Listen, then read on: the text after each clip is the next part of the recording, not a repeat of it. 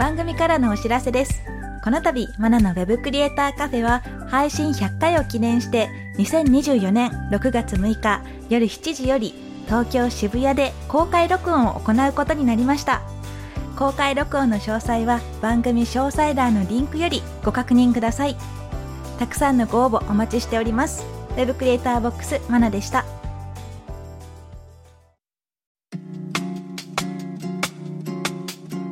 ナのウェブクリエイターカフェ。ウェブデザイナーでウェブクリエイターボックスを運営しているマナです。この番組では Web コンテンツ制作で役立つ知識やノウハウ、キャリアのお話をしていきます。今回のテーマは、インハウスデザイナー、フリーランス、二刀流のライフスタイルです。デザイナーといえば制作会社勤務というようなイメージがあるかもしれないんですが、今回はその他の働き方についてもフォーカスしてみたいと思います。それでは今回のゲストを紹介します。インハウスデザイナーの橋本博則さん、ハッシーさんです。簡単に自己紹介をお願いします。はい、えーこんにちは。企業に勤めつつフリーランスもやっている橋本と申します。ハッシーと呼んでください。人生初ポッドキャスト収録ということで少し緊張しているんですけれどもよろしくお願いいたします。はい、よろしくお願いします。実は今回ハッシーをお呼びしたのには、あるお便りがこの番組宛てに届いたからなんですね。まずそのお便りを紹介します。アットござる20さんからお便りをいただきました。いつもポッドキャストを楽しく聞いています。ありがとうございます。いろいろなデザイナーの方々との対談内容も、新たな視点や考え方が分かって楽しいです。意見というか単なる要望で恐縮です。以前パラレルキャリアに関する回もありましたが、もし可能であれば、インハウスで働くデザイナーさんや、インハウスとフリーランスを掛け持ちする方々との対談や話をもっと聞ければと思っています。私自身、地方メーカーのアートディレクター、デザイナーとして働く一方で、個人事業主として、フリーランスデザイナーも並行してやっている36歳です。異業種からデザイン業界への転職の話は結構耳にするようになりましたが、インハウスデザイナー、特にインハウスとフリーランスの両立については案外少ないように感じます。マナさんの番組で同じような立場の方の体験談やお話が聞けると嬉しいなと思っています。個人的にはインハウスデザイナーとフリーランスの二刀流はそれぞれの利点を享受できていて自分に合っているなと感じています。ただそうした働き方についてはあまり周りでも聞かないので何か理由があって避けられているのかそれに自分は気づいていないのかもと考えることもあります。ただこの働き方にはリスクが少ない分100%フリーランスより収入上げパワーは弱いですし社内のクリエイティブに関する責任を結局ほぼ一人で持つこと一ブランドだけに焦点を当てていることで新たなトレンドやアイデアの吸収が難しくなるといった欠点もあると思っています。この点はフリーランスとして多業種の案件や新しいトレンドに触れることで視野や引き出しを広げることが少しはできているかなと思っています。海外では社内にクリエイティブ部門を持つ企業が日本より多いと耳にすることもあります。この点についてもマナさんがどう考えているのか、また現地の状況を知ることができれば嬉しいです。このようなインハウスデザイナーとフリーランサーのハイブリッドのようなライフスタイルに対してマナさんはどう思うでしょうかもしこの働き方が何か問題を抱えているとすれば、その指摘や意見も知りたいなと思っています。個人的にはもっと多くの人がインハウスとフリーランスデザイナーという働き方に興味を持ってくれたらなと密かに思っています。知らないだけで実際は多いのかもしれませんが。長々と、しかも自分が聞きたいだけという欲求をダラダラ変えてしまって申し訳ありません。そんなことないですよ。いつも楽しい番組ありがとうございます。ということでした。ものすごい熱量でね、あの、お便りをいただいております。ありがとうございます。そこでハッシーさんなんですね。えー、ハッシーさんもインハウスのデザイナーということと、あとフリーランスとしてですね、働いてらっしゃるということで、ちょっとお話を聞いていければなと思っております。はい、お願いします。はい。で、あ、まあ、まずそもそもですね、ハッシーさん、だ、誰ですかというところなんですけど。はい、ハッシーと私の出会いについてですね、ちょっと最初に言っておきますと、もともとは、確か一番最初が、ポッドキャスト第3回、4回ゲストのヤットさんっとのセミナーにそうですね。来ていただいたのが最初ですかね。多分2018年の頭だった気がしまああ、なるほど。結構覚えてらっしゃいますね。す。そうですよね。で、そこに来ていただいてて、ちょっとお話しして、で、共通点がですね、 DIR EN GREY というバンドがお互い好きで、で、ライブ会場でもちょこちょこあったりしてっていう感じでしたよね。先月もお会いして、みたいな感じですね。京都暑かったですね。暑かったですね。はい。 JEALOUS が聞けるとは思いませんでしたほね。んまに。はい。というような関係性でございます。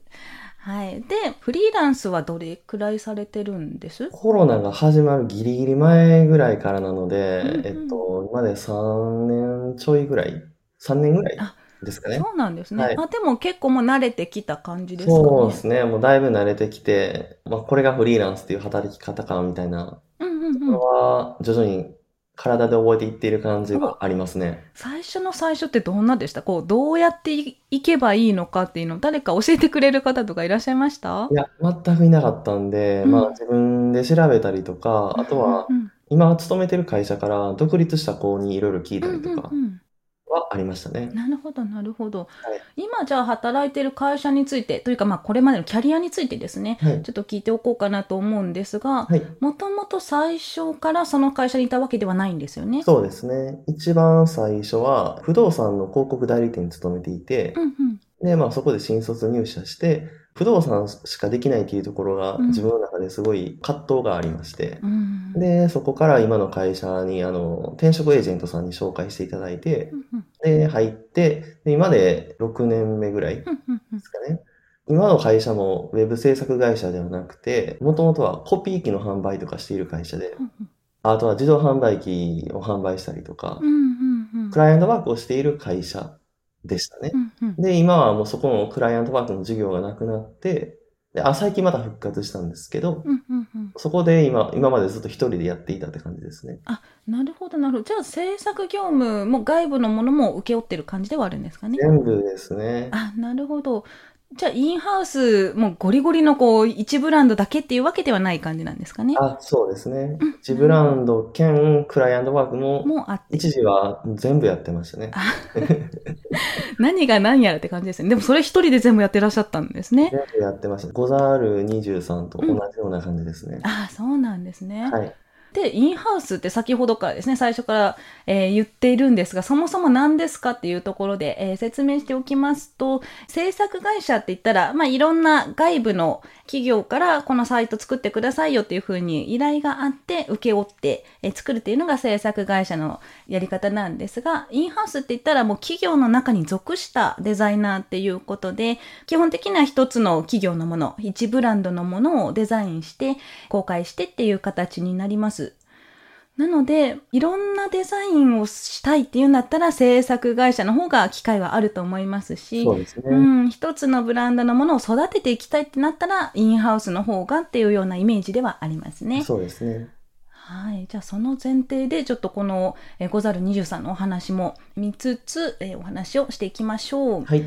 じゃあ、ゴザル23のお話にもあったように、なんか少ないんじゃないかと。インハウスデザイナーとフリーランス、うん両方やってる方って結構少ないんじゃないかっていうお話があったんですが、うんこれについて結構周りにいたりします？どんなです？そうですね。自分の周りは意外と少ないとは思ってなくて、むしろ多いんじゃないかなと思ってますね。うんっていうのが、副業申請さえすれば、うちの会社で言えばデザインとか、うんまあデザイナーの人がよく副業やってるんですけれども、うんうんまあそんな感じでインハウスで働きながらフリーランスもやっているみたいなっていうのが自分の周りでは多いので、うんまあ、割と少ないわけではないのかなって体感では思ってますね。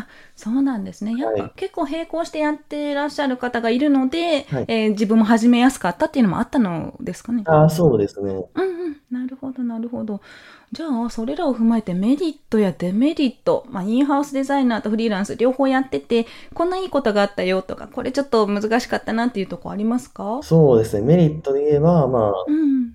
制作会社ではないので、かなり自由な裁量があるかなっていうのはありますね。うんまあ、基本的に社内のことを、まあ、全てやる形なんですけども、まあ、もともと今の会社ではそのクライアントワークもやっていた会社なのなので、うん。クレームから売り上げのところもいろいろ全て一人でやっていたっていところは。しんどい。それで、デザイナーがああ、そうですね。やっている。まあ、営業会社なんですけど、今勤めている会社が。はい。やっぱ営業会社って、あの、入れ替わりが激しくてう、んうんうんなので、その取ってきた営業マンがもう気づいたらいないみたいなのが当たり前だったんで、そこも今全部自分でやっていましたね。えってーいうのが、えっと、今年の3月まで、うんうんうんもう全部やっていて、ちょっと自分の中で限界が来たんで、今はもう会社のことだけをやっているって感じですあね。そうなんですね。でう、ん残業時間はまうんあ、制作会社に比べて短めかもっていうのはありますね。で、あとは、お給料とかも制作会社に比べて高めな印象はありますね。あそうなんですね。それは周りの方を見ててもそう感じる。ああ、そうですね。福利厚生とかも制作会社に比べて割とうんいい感じなのかなっていうのもいろいろ見ていて思いますね。あそうなんですね。はい。なるほど。で、あのデメリットとして私が思うのが、うんそう一人しかいないとかもう本当に少数でやってるインハウスデザイナーの方とかって、うん風邪ひいたらどうなるんだろうとかコロナで2週間出れませんってなったらどうなるとかあー、それはもう多分完全ストップしちゃいますよね。完全あそれで終わりこう対応策とかは特になく？そうですね。っていうのが、完全一人なのでフリーランス状態ですね。あ そうですよね。なので、うんスキルアップもしづらいっていうのは確かにござる23のようにうんうん。気持ちはわかりますね。あそうなんですね。はい。でちょっとスキルアップ難しいなと思う中で、うんトレンドだとかアイデアのインプット、うんそういうのは何か注意してるところありますか？そうですね。やっぱ自分の中では、ウェブクリエイターボックスのリツイートとか見ます。ありがとうございます。まあ、それもありますし、はいまあ、よくリツイートされてるコリスさんとか、はいはい。あの辺を毎日チェックするようにしていますね。あ、なるほどなるほど。はいじゃあもう習慣としてデザインのチェックだったり情報を追っていると。そうですね。うんうん。見ない日はないぐらい、やっぱすぐ置いていかれる業界なので、そうですよね。その辺はすごく見るようにしていますね。うんうんうん。で、勉強会とかもなんか結構行ってらっしゃるような印象なんですけど、そうですね。最近で言えば GA 法に強制的に切り替わったところとかあったりするのでうん、うんうん。まあ、その辺の勉強会とか、あとは Google のコアアップデートみたいな、うんうんうん。あったと思うんですけど、あの辺の勉強会に参加したりとか、あ、なるほど。結構積極的にはい行ってるんですね。まあ割とそうですね。やっぱ置いていかれたらちょっと怖いこともあるので、そうですよね。そういうのありますもんね。大事なのかなって思ってますね。なるほど。わかりました。はい。あとは、えっ、と、お便りにもあった中で、日本にはクリエイティブ部門が少ないんじゃないかっていうお話がありましたね。はい。で、うん、ちょっと海外のことを考えてみると、確かに日本はまだこう、外注するっていうのが多いのかなと思うんですが、最近やっぱり SNS でのマーケティングっていうのがもう必ず必要になってくるので、うん。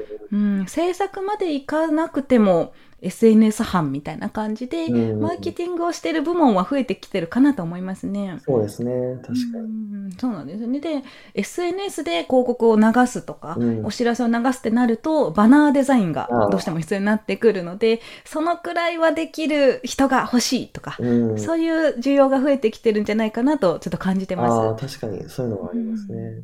結構 SNS とかも担当されてます？会社のツイッターやってますね。あ、そうなんです。中の人。はい その辺のあの、バナー広告だとかそういうのも作ってたりしますか？バナーの広告は作っていないんですけれども、うんうんうんまあ基本的に、まあ、よく記事の URL 貼ったりすることが多いんですけど、あ、そねのサムネ。作ったりとかはよくしていますね。あそうですね、はいそういうちょっとしたのが結構溜まっていきますよね。あ、溜まっていきますね。一人だったらそれがね、しんどいですよね。はい。まあそこはちょっと、うんうん、しんどいところではあるかもしれない。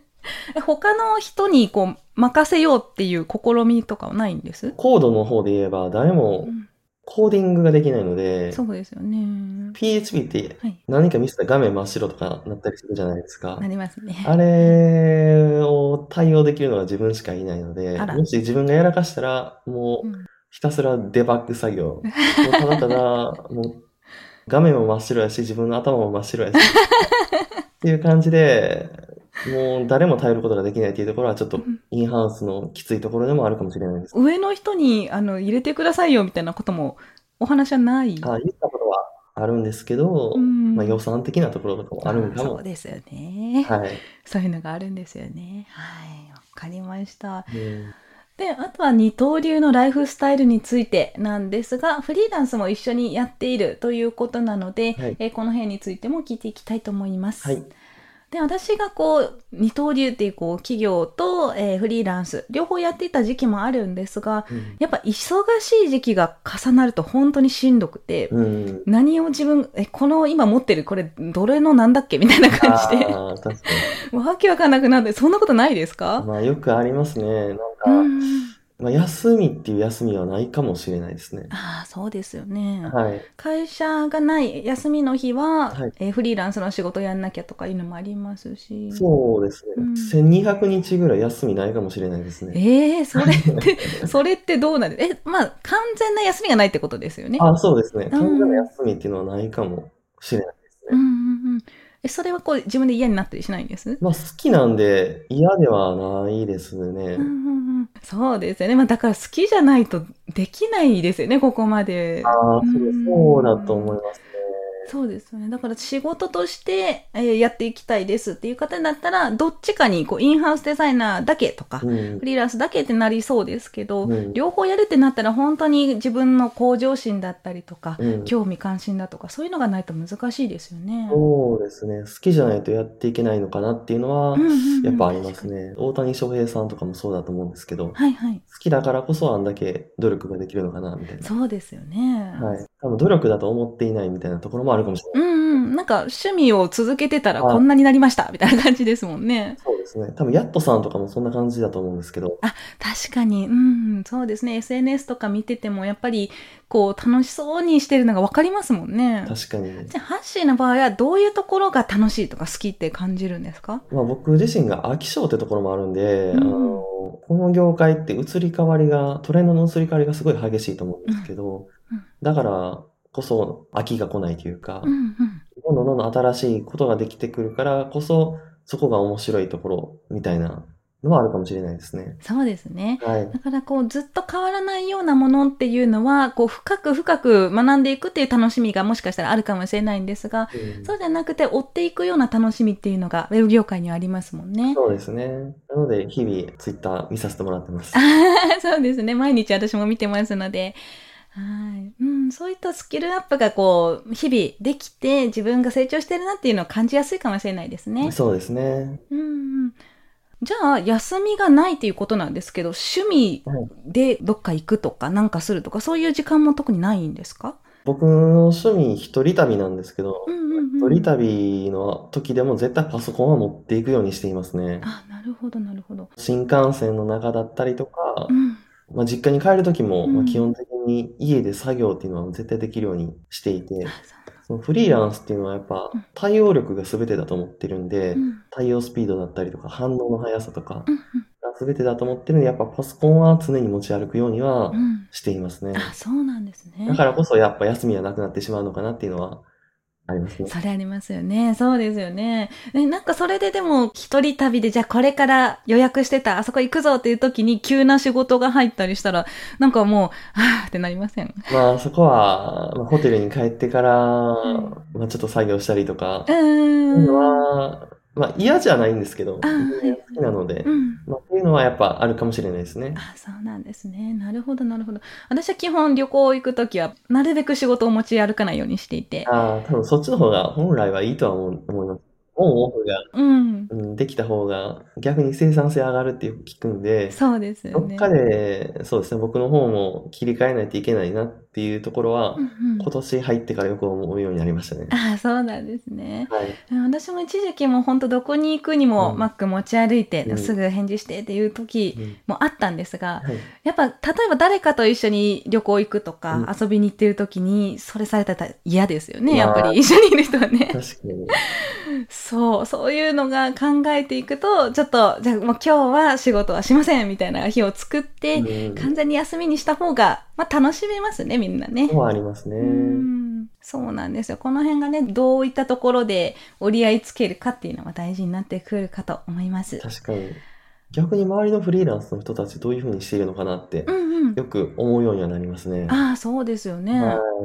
みんなパソコンを持ち歩いているのかなとか。そうですね。私の周りだと結構半々で、本当に持ち歩いて、カフェでお話ししてる時に、あ、ちょっと仕事入ったみたいな感じで、カタカタして、私は本を読んでるとか。いうことなんですね。うん、まあ私もなんか気持ちはわかるので、うんそれで咎めたりはしないんですが、うん大変だなっていう感じで見てますけど、どっちかになると思いますよね。確かに、そこはありますね。うん。その目標としてはオンオフをちゃんと切り替えられるようにするみたいなところはありますね。そうですね。そしたらまあ本当にいろんな働き方あると思いますので、はいフリーランスの時にこういうふうにオンオフ切り替えたよとか、え私の場合はこうしてるよなんていう意見がありましたらお便りをいただけますと幸いです。ハッシー、それでは今日はいかがでしたか？そうですね。あの、ちょっと緊張してたんですけども、マナさんのおかげでスムーズに進行することができたかなって思います。ああ、よかったです、よかったです。ウェブ業界といえばやっぱ、ウェブクリエイターボックスっていうところがやっぱあるので、ありがとうございます。はい、これからもね、貢献できるように頑張ります。はい。はい、そんなハッシーからの、えーお知らせなどあればお願いします。インスタやっているので、えっと、概要欄にインスタの URL を貼っておくので、もしそこからあのお仕事の依頼とかあれば、ぜひ DM お待ちしております。はいどういった方面の政策が強いとかありますか？スタートアップ系の企業からご依頼いただくことが多いので、うんうんうん。特に予算が少なめの方とかう、んうんそういった方々からいろいろアプローチできたらなと思ってます。あ、なるほど。はいじゃあ簡単な相談からでも大丈夫そうですかね。あ、全然大丈夫です。はい、ということなので、興味のある方、概要欄の方からお問い合わせください。はい。ハッシー、今日はありがとうございましたこちら。こそありがとうございました。さて、この番組では感想や質問、リクエストなどお待ちしております。番組詳細欄にあるリンクよりお気軽にご投稿ください。ツイッターではカタカナでハッシュタグ web カフェをつけてツイートしてください。そして Apple Podcast や Spotify の Podcast ではレビューもできますので、こちらにも感想を書いてもらえると嬉しいです。ここで私がメンターをしているテックアカデミーについてのご紹介です。テックアカデミーは Web デザインやプログラミングをオンラインで学べるスクールです。現役エンジニアや現役デザイナーからマンツーマンで学ぶことができます。副業案件の提供を保証するテックアカデミーワークスもあるので、ぜひテックアカデミーと検索してチェックしてみてください。またお会いしましょう。Web クリエイターボックスマナでした。